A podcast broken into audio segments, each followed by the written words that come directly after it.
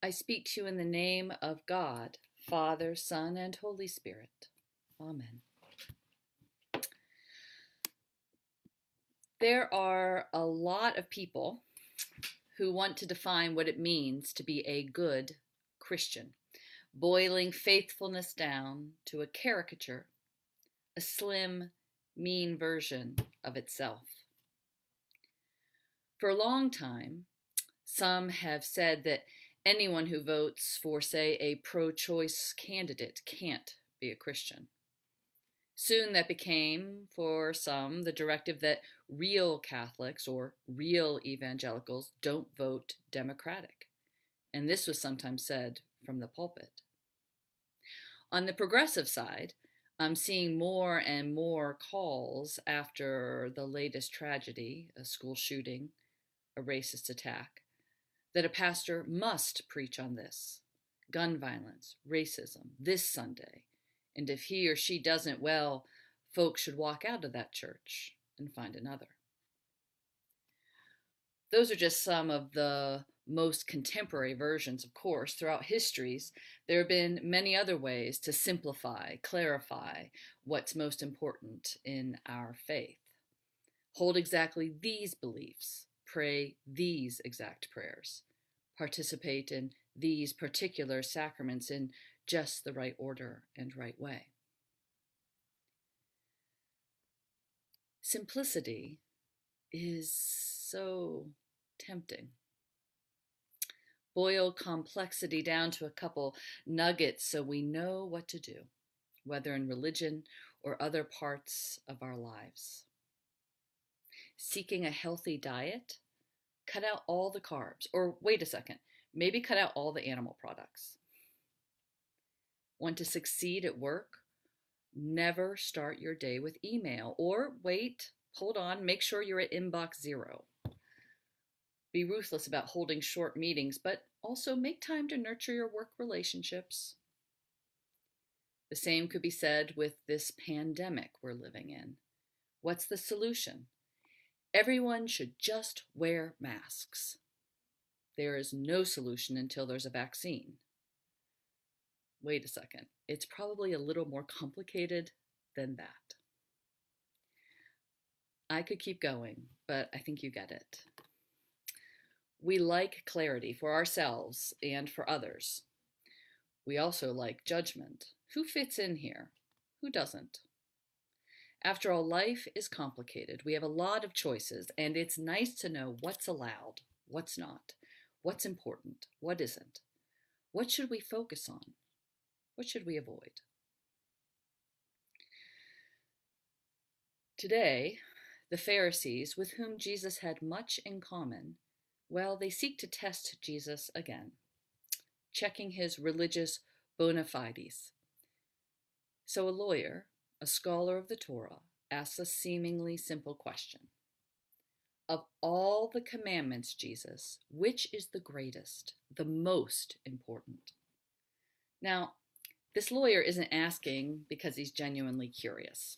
He's asking because there's a right answer, one that will prove whether Jesus is legit or not. For Pharisees are focused on priestly laws and holiness codes, on religious tradition and personal purity. The first commandment, love of God, is most important. So if Jesus says love of God is the greatest commandment, then he's on their side. If he doesn't, well, he's an outsider, not a truly religious person. Jesus answers the question, but he doesn't take the bait. Rather, he draws on their common faith, a faith steeped in Moses and the Torah, in righteousness and justice, and gives not a simple answer, but a nuanced one. Well, he says, quoting Deuteronomy, the greatest commandment is this You shall love the Lord your God with all your heart, and with all your soul, and with all your mind. This is the greatest and first commandment. Aha! He's passed the test. He's on the side of those concerned with personal righteousness and holiness. But then, without taking a breath, Jesus continues, again drawing deeply on their shared tradition and quotes Leviticus. And a second is like it You shall love your neighbor as yourself. On these two commandments hang all the law and the prophets. In other words, holiness, faithfulness cannot be boiled down to just one thing. It's not either be pious, say your prayers, worship, take care not to sin, and confess when you do, or care for the community, be just to all people, take care of the stranger and the oppressed. Rather, Jesus says, holiness is about the inward journey to God and the outward journey to the neighbor. It's about right relationships that are vertical and horizontal, loving the Holy One who created all and in whom we live and move and have our being, and loving our neighbors, Dion and Maria and Pat, the ones who watch over your house when you're out of town, but who also play their music too loud and don't cut their grass as much as you'd like. Jesus isn't making up something new here. He's reminding them of the complexity of their shared religion, refusing to be put in one box or another, righteousness or social justice, the personal good versus the communal good. Jesus is making clear that faith is more complicated than we're allowing it to be, which they knew but had forgotten, which we know but sometimes forget.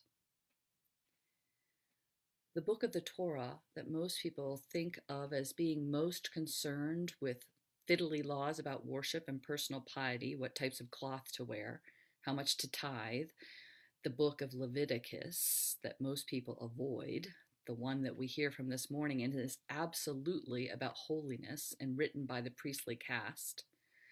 It is that book that focuses on how to approach God, the Holy One, insisting we can be holy because God is. It is that very book that also teaches what kind of society we are to have one that is just and fair, that cares for neighbor and stranger alike. In that book of the Torah, it is clear that God cares about the whole of our life, not just our personal sins and behavior, not just our religious selves, but everything. Our lives Monday through Sunday, at work, at home, at play, at worship. Jesus makes clear that we are to love God and neighbor.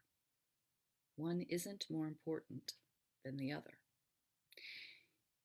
Even more than that, it's not both and.